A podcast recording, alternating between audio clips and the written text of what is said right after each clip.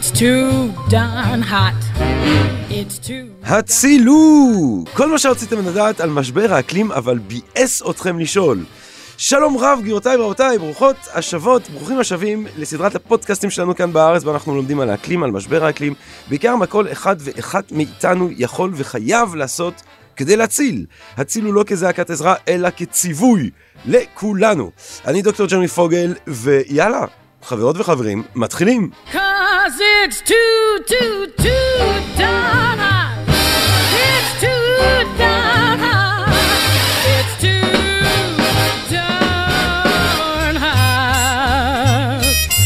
אני דוקטור ג'רמי פוגל, וכהרגלי בקודש אני יושב כאן עם חברי היקר איתמר ויצמן, איתמר ויצמן שכפי שכבר הבנתם הוא איש הנתונים המאמנים שלנו, נכון איתמר? נכון מאוד, היי ג'רמי, מה שלומך? ברוך השם, אז כל דבר שאתה בא ומביא וכל נתון שעולה ושהוא בעל עניין למאזינות ולמאזינים, אתה מפנה גם למקורות המאמנים שלו. נכון, וגם פה אפשר למצוא את כל הנתונים וכל הקישורים למאמרים בעמוד הפודקאסט. איתמר ויצמן, גבירותיי ורבותיי.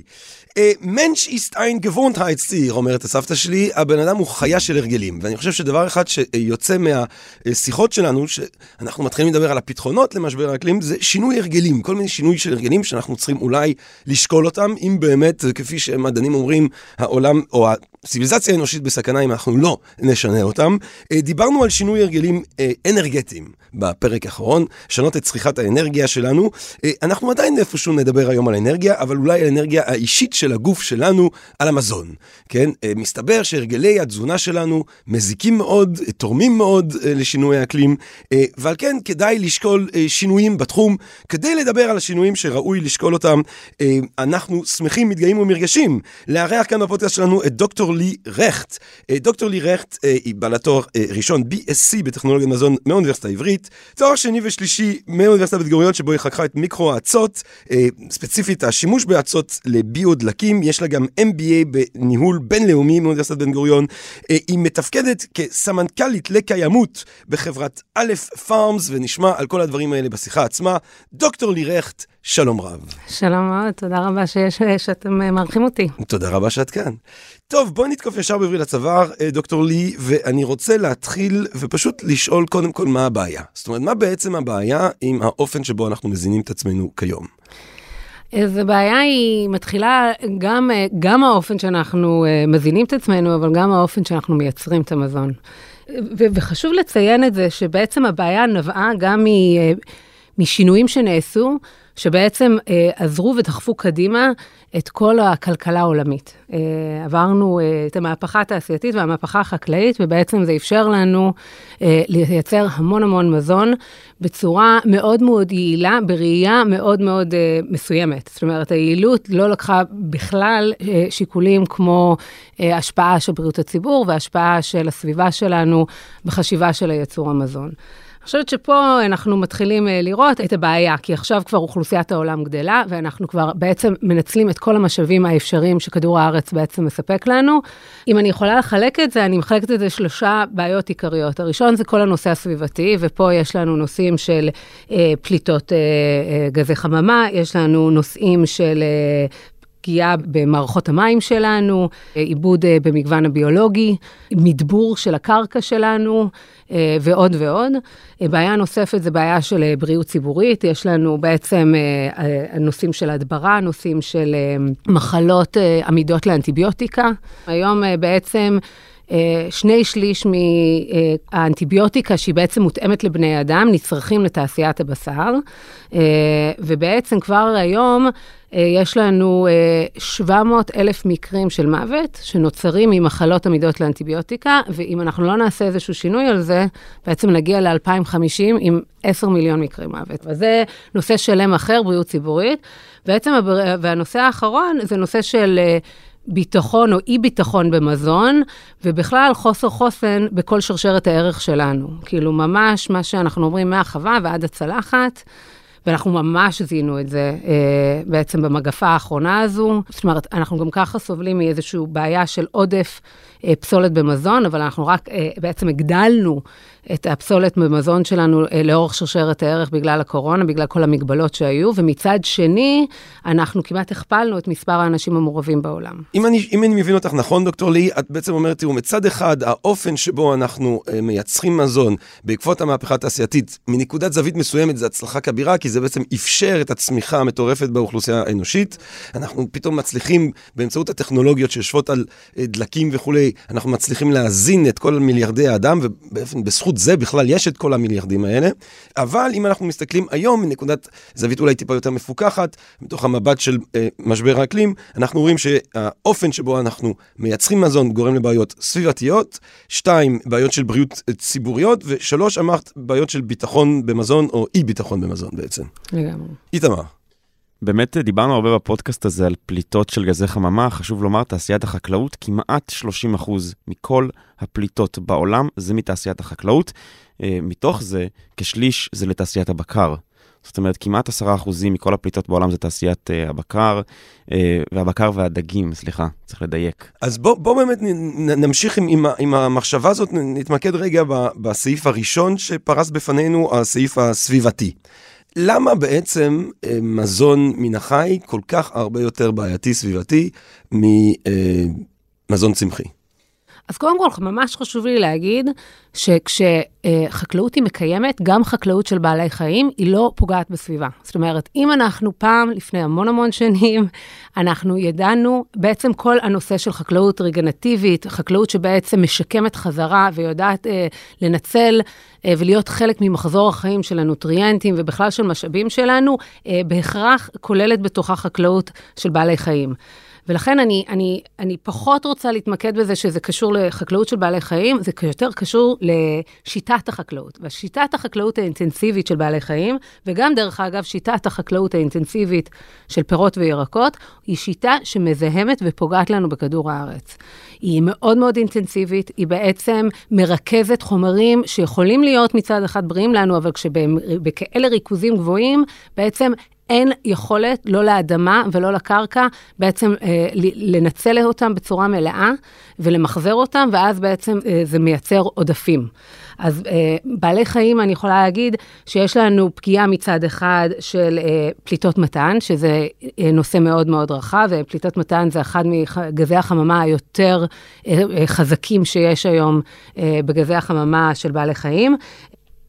אני מגיעה מתעשיית הבקר, אני יכולה להגיד לך שאחת הבעיות גם מבחינתי של בעלי חיים, זה גם שיש איזשהו חוסר יעילות אמיתית בהסתכלות הזאת. בעצם היום, כשאתה מסתכל על המרה אנרגטית, של כמה אתה מזין את החיה בשביל לקבל נגיד קילוגרם של מזון, אתה צריך, בעצם אתה מאבד משהו כמו 96% מהקלוריות שאתה מזין אותם. זאת אומרת, על כל קילוגרם בשר שאתה מייצר, אתה צריך להזין את הפרה ב-25 קילוגרם של מזון עבור הפרה הזו.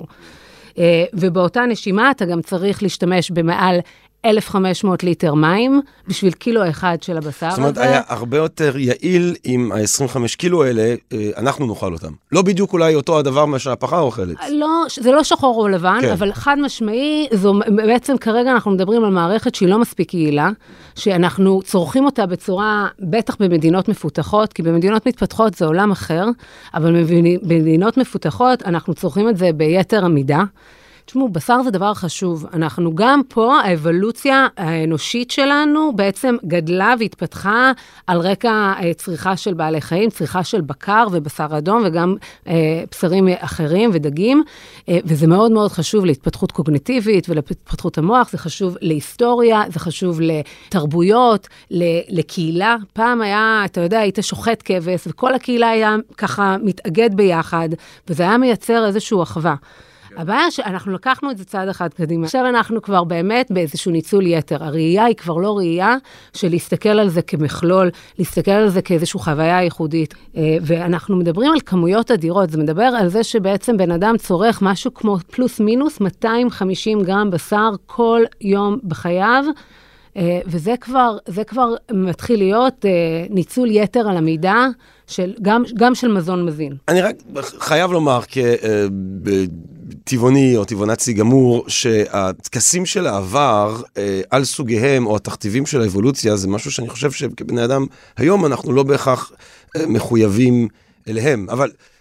אבל בדיוק, אבל זה מצוין, אני תומכת מאוד, ואני חושבת שטבעונים וצמחונים, יש לכם מקום מאוד מאוד קריטי וחשוב בתוך הראייה הכוללת של תזונה, אבל יש המון המון אנשים שרואים דברים אחרת, ואתה לא יכול עכשיו להחליט בבת אחת, שבו פשוט נסגור את השלטר, ואנחנו לא יותר מייצרים, לא בשר, לא אנרגיה, דברים שהם מהותים, בראייה הכלכלית, זאת אומרת, גם אתה נהנה היום מהתפתחויות שהיו על תארת תעשיית הבשר ותעשיית האנרגיה ועוד הרבה תעשיות אחרות. תעשיית האנרגיה, גם אם היא הביאה הרס לעולם, מן הסתם העלתה מאוד את האיכות חיים של האנשים שזוכים לפירות של הטיוס הזה. נכון, ולכן אנחנו חייבים לייצר שינוי. זאת אומרת, אין פה שאלה, אנחנו לא יכולים להמשיך להתקדם כאילו... זאת אומרת, אז את אומרת, בעצם אם אני מסתכלת על החקלאות באופן כללי, לא רק חקלאות של מוצרים מן החי, יש בעצם בעיה ביעילות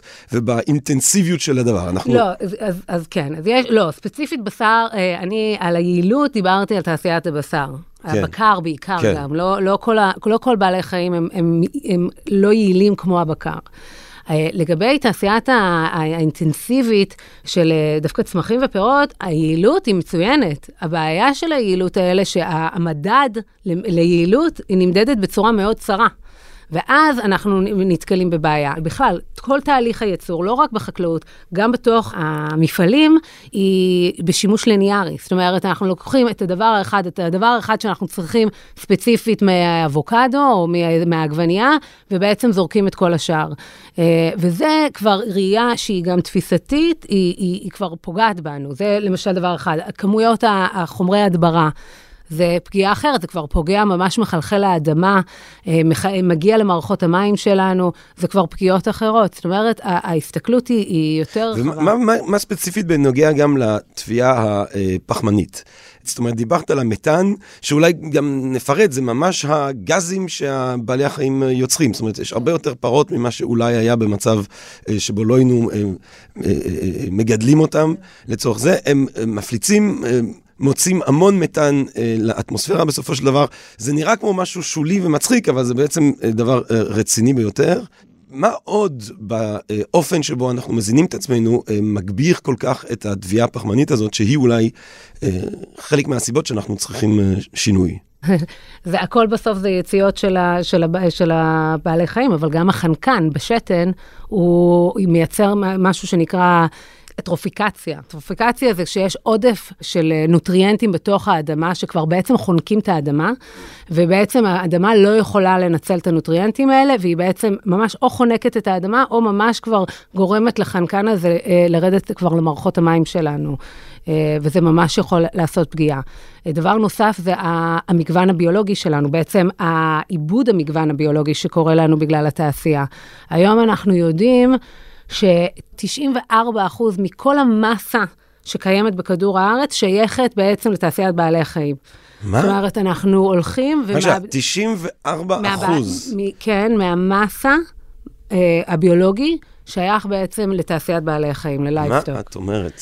ואז בעצם, כשאנחנו עושים deforestation לטובת גידולים מונוקולטוריים, לטובת הפיד של בעלי חיים, אנחנו ממש הורסים את הריאות של כדור הארץ. זאת אומרת, זה... ולא רק את הריאות, שבעצם עוזרים לנו לספוג חזרה את התביעה הפחמנית, אבל גם את המגוון הביולוגי הזה, שהוא כל כך קריטי לחוסן של כדור הארץ. אוקיי, אז אנחנו מתחילים ככה להבין את הבעיה, roughly speaking, מה שנקרא, מה עם סוג הפתחונות? אני חושבת שהדבר הכי משמעותי, זה שאנחנו חייבים לעבור איזושהי טרנזיציה חזרה, למה שאנחנו קוראים חקלאות מקיימת. יש אנשים שנותנים להם מיתוג של חקלאות רגנטיבית, או מיתוג של חקלאות אורגנית, או פוליקלצ'ורה, יש מלא שיטות, אבל בסופו של דבר אנחנו צריכים לבוא ולראות איך אנחנו בעצם שמים במרכז את החקלאות המקיימת, בין אם זה כולל בעלי חיים וגם כמובן של צמחים, ואנחנו ממש מסתכלים על זה ורואים איך החקלאות ושיטות החקלאות שלנו עוזרות לנו חזרה, להטיב חזרה לכדור הארץ. ואז בעצם כל שאר הפתרונות צריכים להתיישב על הדבר הזה. אז למשל, אנחנו יכולים להשתמש בטכנולוגיות של חקלאות מדייקת, שיכולה לעזור לנו להיות יותר יעילים בתוך הראייה של החקלאות המקיימת, או רובוטיקה ואוטומציה. ואלה חדשנויות שהן יותר, מה שאנחנו קוראים חדשנות אינקרומנטלית, שהיא יותר עוזרת למערכת שכבר קיימת.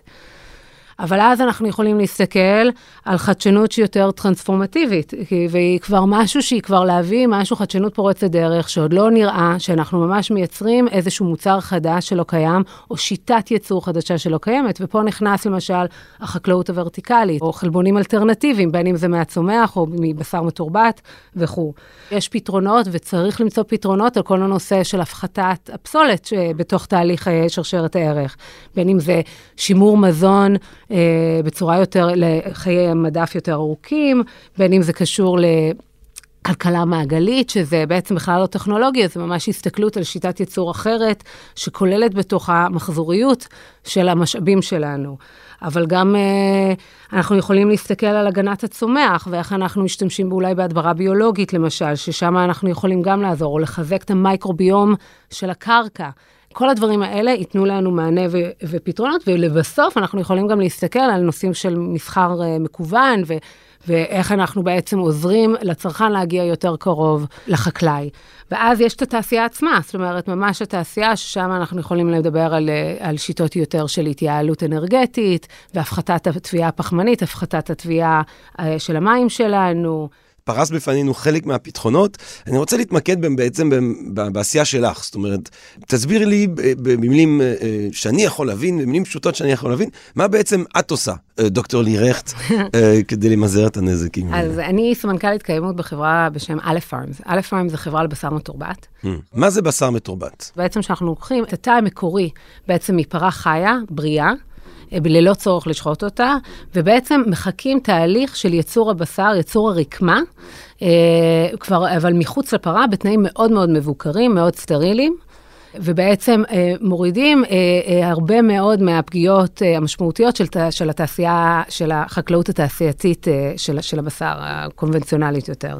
אז בעצם... זאת אומרת, אני רק רוצה לוודא, באמת אנשים, לטבעונים כמונו, לטבעונים בקהל, שה... התא הראשוני שממנו הבשר מתורבת, לא מגיע מפרה, פשוט לוקחים איזה חתיכת... בעצם לוקחים דגימה מהפרה. אנחנו מייצרים בנק תאים. בסופו של דבר, מה שאנחנו עושים זה אנחנו מנסים לחכות תהליך מאוד טבעי שקורה אצל בעלי חיים ואצל בני אדם, וזה שאנחנו כל הזמן מחדשים את התאים ואת הרקמות שלנו. זה חלק, זה תהליך טבעי שהגוף עושה כדי בעצם לשמר אותנו בריאים. וזה בעצם, על זה מבסס את הטכנולוגיה. המעבר הזה דורש גם ראייה של ייצור רחב יותר, גדול יותר, של השימוש של הטכנולוגיה הזה בשביל לייצר הרבה מזון. מה היעילות האנרגטית? זאת אומרת, אם אני משווה את הסטייק שאנחנו מייצרים בשיטה הזאת, לסטייק שמגיע מהחקלאות הרווחת, מה את יכולה לתת לי נתונים על כמות מים לזה ולזה ותביעת הפחמנית של זה וזה? כן, אני יכולה, אז הדרך הכי טובה כדי להבין את התביעה האקולוגית על כל מוצר, זה בעצם לערוך מה שאנחנו קוראים Life-cycle Analysis, ניתוח מחזור חיים, ובעצם יש מכוני מחקר שמתעסקים בזה, ואנחנו עובדים עכשיו עם מכון מחקר בהולנד. אנחנו ראינו, כי אנחנו מתעסקים ספציפית בתעשיית הבקר, כשאנחנו משווים את עצמנו לתעשיית הבקר הקונבנציונלי, אנחנו יכולים להפחית את התביעה הפחמנית ב-92%, וזה בלי עוד ממש ליישם לתוך זה איזו ראייה מקיימת וחשיבה של התייעלות נוספת. זה ממש ככה על פני השטח אפשר קודם כל להוריד את זה ב-92% את התביעה הפחמנית, להוריד את התביעה של המים ב-78%, את התביעה של הקרקע שהוא בקורלציה ישירה למגוון ביולוגי במעל 95%, ובכלל את כל הנושא של זיהום אוויר, של פליטות וזיהום אוויר, אנחנו מורידים במעל 90%, גם בהשוואה כמובן לתעשיית הבקר הקונבנציונלית, שהיא יותר התעשייתית. מרבית החברות בשר המתורבת היום בעולם, מתעסקים יותר בבשר תחון, אז אנחנו מייצרים בשר מתורבת ברקמה מלאה, אנחנו בחרנו את סטייק הבקר, כי אנחנו גם הבנו שזה עם הפגיעה הסביבתית הכי רחבה, אז ממש הגענו מתוך המניע הזה, גם של ביטחון במזון, כי בכל זאת בקר הוא בשר מבוקש, וגם על הראייה הסביבתית. אבל יש היום חברות שמתעסקות בכל סוגי הבשר המתורבת שיש. גם דגים? זאת אומרת, גם דגים יש, גם פירות ים, בשר חזיר, בשר עוף, בשר אבז, כבש, הכל... אני רוצה לבקש לך פה, זה באמת, האם, כי דיברנו באמת על חקלאות על האדמה, האם את חושבת שהמצב הוא דומה מבחינת הפגיעה הסביבתית, הבריאותית, ובעניין של ביטחון מזון, כשאנחנו מדברים על דגים ו... מוצרים מן הים. אני חושבת שיש בעיה מורכבת אפילו אולי יותר בעולם המים, כי זה עולם שהוא הרבה פחות מפוקח. אבל מה שהים בשבילנו הוא מקור קריטי, גם לנושא של חשיבה של פחמן ותביעה פחמנית, וגם לכל הנושא של מגוון הביולוגי, וכשאנחנו, איך שאנחנו מתנהלים כרגע, אנחנו לכיוון של הרס. מה זה בעצם סמנכ"לית קיימות? מה התפקיד הזה? אחד זה הנושא הסביבתי, שהוא לא הקריטי, אבל הוא מאוד מאוד חשוב בהסתכלות שלנו, כי אנחנו כבר בדיוק דיברנו לאורך כל הפודקאסט הזה על הפגיעות הסביבתיות.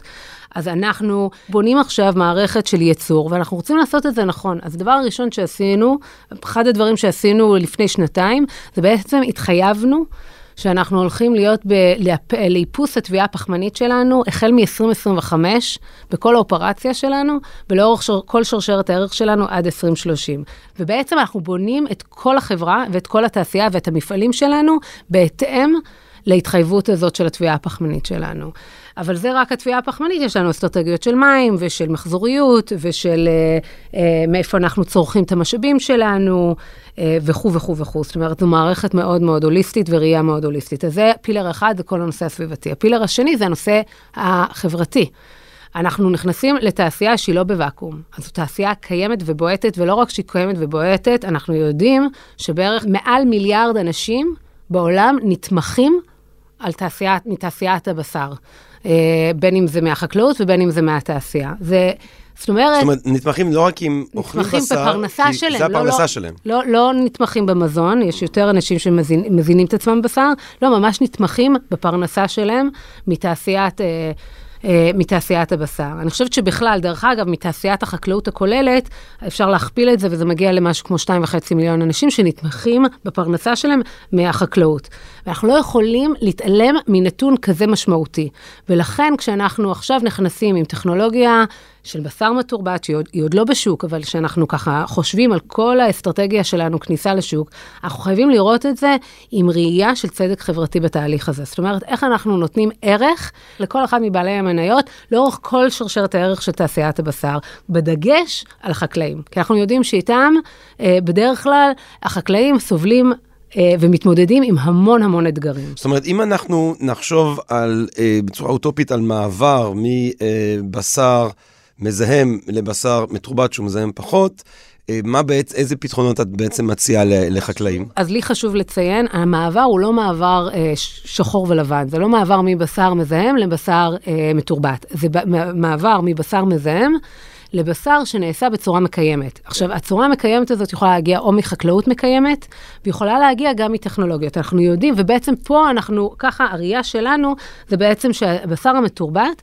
אמור לתת תמיכה לתוך החקלאות המקיימת של בעלי חיים. כי אנחנו יודעים שאם אנחנו עושים את המעבר הזה מחקלאות אינטנסיבית לחקלאות מקיימת, יהיה פער שיבצר בין היכולות של הייצור מתוך החקלאות המקיימת, לבין גידול האוכלוסייה בעולם, לבין הצריכה הגדלה של חלבונים. אבל אז זה בעצם קצת מחזיר אותנו לשאלת הרגלים. זאת אומרת, דיברנו על הבעיות, דיברנו על רצף של פתרונות, או סדרה של פתרונות.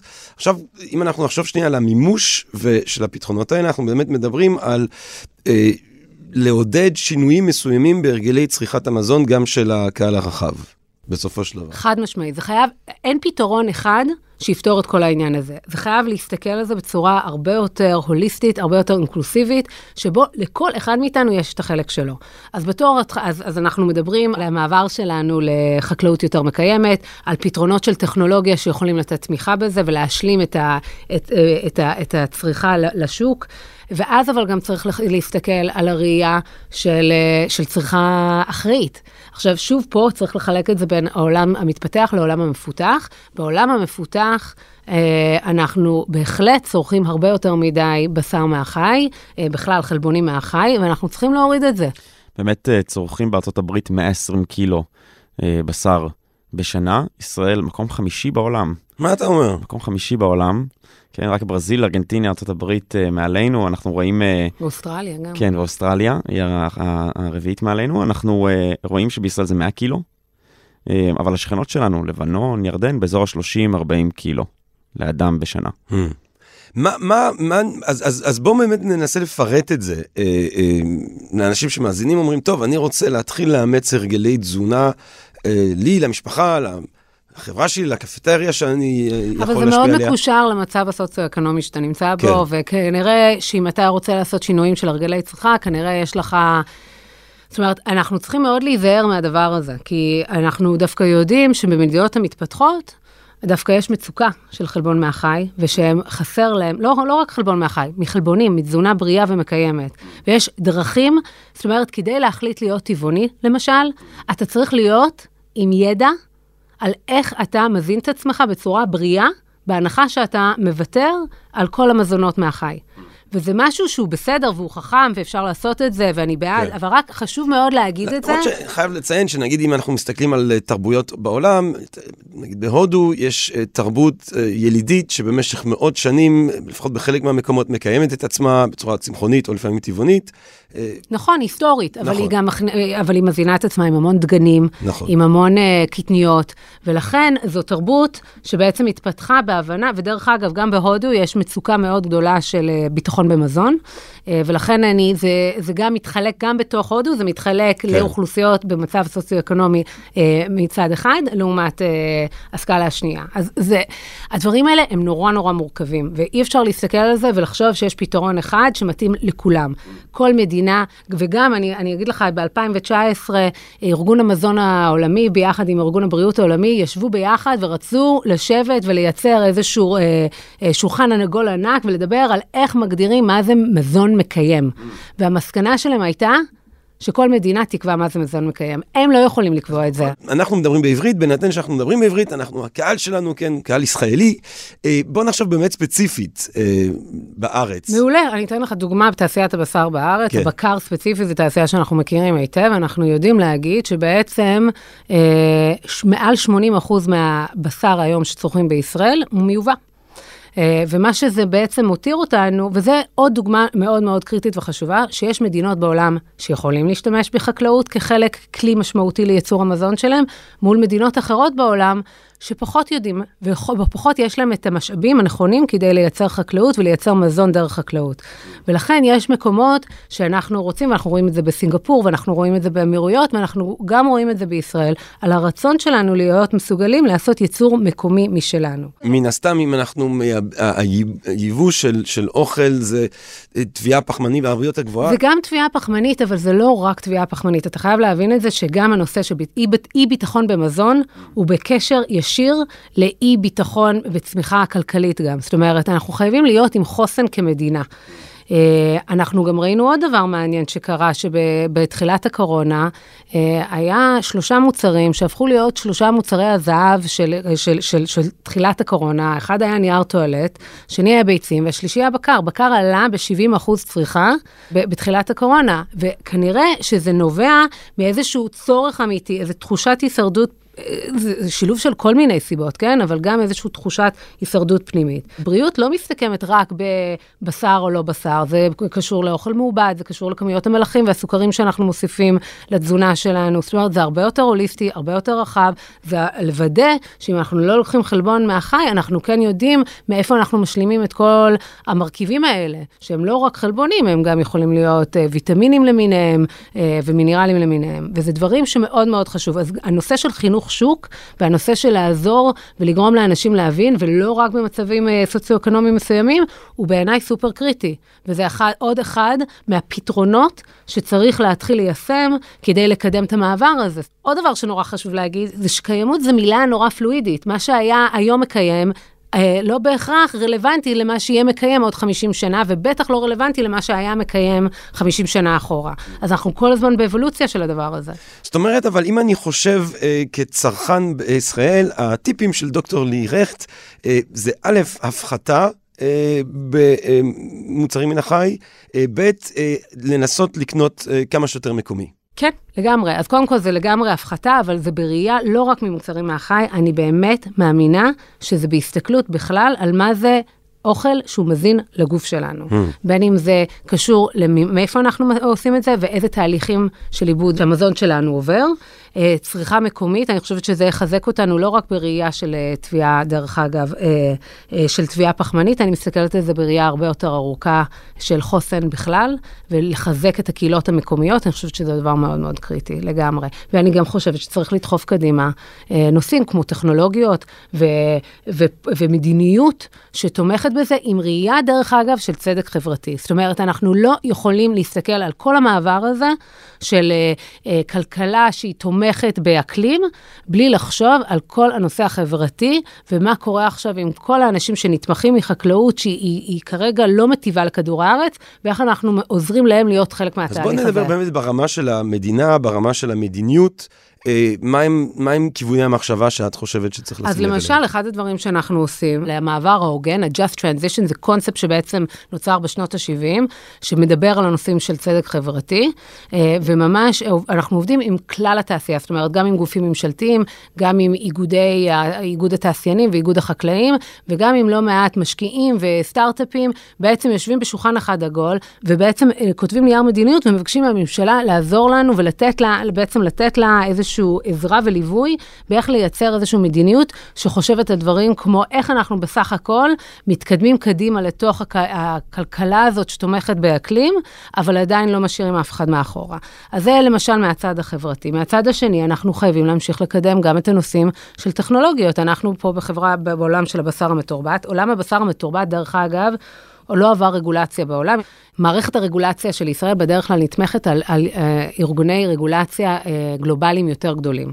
דווקא נוצר מצב שישראל הפכה להיות ממש האב לטכנולוגיות של חלבון אלטרנטיבי ושל בשר מתורבת, ולכן יש ממש יוזמה של הממשלה כדי לקדם את זה ולהיות חלוצים בדבר הזה. אבל זה ממש באופק הקרוב. אנחנו כבר רואים, כן, אנחנו נראה את זה כבר, אנחנו נראה את זה במדינות שונות בעולם, כבר רואים, נראה את זה לקראת 2023, וכבר אני מאמינה שגם בישראל זה יגיע די בקרוב. אז אם אנחנו חושבים על הדחיפות של העניין, בהינתן באמת קריאת הזקה הזאת של דוח האחרון של ה-IPCC, ועידת גלסגו וכולי, איזה עוד סוג של פתרונות כאלה, הנראים, מהירים, הנראים באופק במובן הזה. אז אני דווקא רוצה רגע לחזור על ועידת גלסגו, כי אחד הדברים המעניינים שקרו בוועידת גלסגו, זאת אומרת, היו הרבה ביקורת על הוועידה הזאת, אבל יצאו שתי אמנות גדולות שמשמעותיות דווקא לשיח שלנו עכשיו. אחד זה על הנושא של ה-deforestation, בירוי הערות, וההחלטה שמפחיתים, אם אני לא טועה, ב-30% עד 2030, והשני זה אמנת המתאן. ושם גם הייתה קביעה שאנחנו צריכים להפחית בצורה משמעותית את המתאן עד 2030, כי המתאן, יש לו, כמו שדיברנו עליו בהתחלה, יש לו, הגז חממה הזה, ומבחינת העוצמתיות שלו, היא הרבה יותר גדולה מפחמן דו-חמצני, והוא גם נשאר לטווח הרבה יותר קצר בתוך האוויר. ולכן, אם אנחנו נצליח להפחית את המתאן בצורה משמעותית, אנחנו יכולים בעצם לתת מענה מיידי לטובת שינוי האקלים ולטובת הפתרונות לאקלים. וזה בדיוק המקום, עכשיו, כשדיברו על מתאן, וזה אחד הביקורות שלי על ועידת האקלים, זה בעצם אנחנו מדברים על תעשייה, על כל נושא של מהשדה ועד הצלחת, שבערך אחראי על שליש מפליטות גזי החממה בעולם, אבל הנושא הזה לא דובר. וגם באמנת המתאן לא ממש דיברו על תעשיית הבשר והבקר, בעיקר דיברו על זה דווקא מתוך תעשיית האנרגיה. אבל אנחנו רואים שאם אנחנו נמשיך לקדם טכנולוגיות של חלבון אלטרנטיבי, של בשר מתורבת, שנעזור למעבר הזה, אנחנו יכולים לתת פתרונות מיידיים. פחמן דו-חמצני יכול להישאר באטמוספירה מאות שנים. מתאן נשאר סביב ה-10-15 שנה, אז תבין כמה משמעותי זה שרק אם פה, בשביל לקבל quick win, מה שאנחנו רואים, ממש איזשהו ניצחון מהיר, אנחנו יכולים, הפתרון האמיתי הוא להמשיך ולקדם את היכולת הזאת, שאנחנו יכולים לתת את המעבר ואת הטרנזיציה הזאת של תעשיית של בכלל חקלאות בעלי החיים באופן עקרוני, ובכלל חשיבה של הטכנולוגיות שיכולות לבוא ולתת את התמיכה שלהם גם. יצאנו מתוך זה שדיברת על הפן הסביבתי, הפן החברתי, אז אי אפשר לא לדבר גם על הפן הכלכלי. זאת אומרת, אחד הדברים שאני חושבת שהם סופר משמעותיים, זה שקיימות חייבת להיות מנוע הצמיחה של החברה. זה כבר לא עוד איזשהו נטל למערכת, לא צריך להסתכל על זה כאיזשהו תרומה. אנחנו צריכים לבנות את כל המודלים הכלכליים שלנו, את כל האימפלמנטציה של כל מיני שיטות מקיימות, ולבנות את זה בצורה כזו שאנחנו בעצם יכולים לצמוח כחברה, וזה משהו שנורא משמעותי, היכולת הזאת, לבנות את המודלים הכלכליים האלה. סביבתי, חברתי, כלכלי. ותזונתי ובריאותי, זאת אומרת, אנחנו חייבים להיות חלק בעצם מהמגמה של תזונה מקיימת, להיות חלק מהמגמה של לעזור ולקדם את הנושא של ביטחון במזון, וזה דברים שמאוד מאוד חשובים לנו וקריטיים לנו בתוך הראייה הזאת, וגם אנחנו, חברה לבשר מתורבת, נגיד שצריכה להיות צריכה מופחתת של בשר, זה מובן לנו. זאת אומרת, זה לא משהו אנחנו... זאת אומרת, את חושבת שגם אם נעבור למצב שנוכל יותר ויותר בשר מתורבת, עדיין יש צורך בהפחתת האכילה של בשר, אם מתורבת או אם לא מתורבת. כן, א' כן, אני חושבת שבשר מתורבת, בהשוואה לחקלאות הקונבנציונלית, יכולה להיות יותר בריאה, כי אנחנו הרבה יותר בשליטה על שיטת הייצור של הבשר. זאת אומרת, בעצם אנחנו מזינים את התאים שלנו, במזון שהיינו מזינים את הפרות, אבל עכשיו אנחנו מזינים אותם ישירות לתאים, ואנחנו יכולים להשפיע על איכות הבשר, בשיטה הזאת, אבל בין השאר אנחנו גם מפחיתים ומורידים לגמרי את כל האנטיביוטיקה, ואנחנו בעצם מייצרים מוצר שהוא יותר בריא. אבל ללא קשר, אני חושבת שאנחנו כבר בצריכה מוגזמת של בשר, כן. לסיכום, האם את מודאגת והאם את אופטימית? אני אופטימית. זאת אומרת, אני מודאגת ואני אופטימית. כן. אבל הדרך שלי, הראייה שלי, זה לא להסתכל אחורה ולהיות רק בראיית האשמה. ההסתכלות שלי היא כל הזמן על לקחת פתרונות ולדחוף קדימה, ויותר מככה, זה לא להסתכל על פתרונות ולהיות אי שם 500 מייל מעל כולם, זה ממש לראות איך אנחנו עובדים ביחד, איך אנחנו מגייסים את כולם ביחד, לכל אחד יש את החלק שלו. אם אנחנו ניתקע בהאשמות, אנחנו לא נתקדם. לכל אחד, אם אנחנו עושה את העבודה שלו, אנחנו יכולים לעשות את המעבר הזה, ובשביל זה נדרשת אופטימיות מוחלטת, אולי אפילו קצת מוגזמת. טוב, תודה רבה דוקטור לי רכט, תודה רבה על הדברים, ותודה רבה על המאמצים והעבודה שלך, ומי ייתן, ואנחנו נראה לפחות חלק מהפתרונות האלה מתגשמים בקרוב. תודה רבה, תודה שערכתם אותי. ואני רוצה להודות כמובן גם לאיתמר ויצמן, חברי כאן. ואני רוצה להודות לך, ג'רמי. ברור, ואני גם רוצה להודות לאסף פרידמן, עורך הפודקאסטים כאן בארץ, לאמיר פקטור, ליונתן מניאביץ' שעושה לנו את הסאונד, ולכם, הקהל היקר שלנו כאן בהצילו בארץ, פרק לפני האחרון, אנחנו נסכם בעצם בפרק האחרון בשבוע הבא. תודה רבה לכם, רק בריאות, רק אחריות סביבתית, ונשתמע.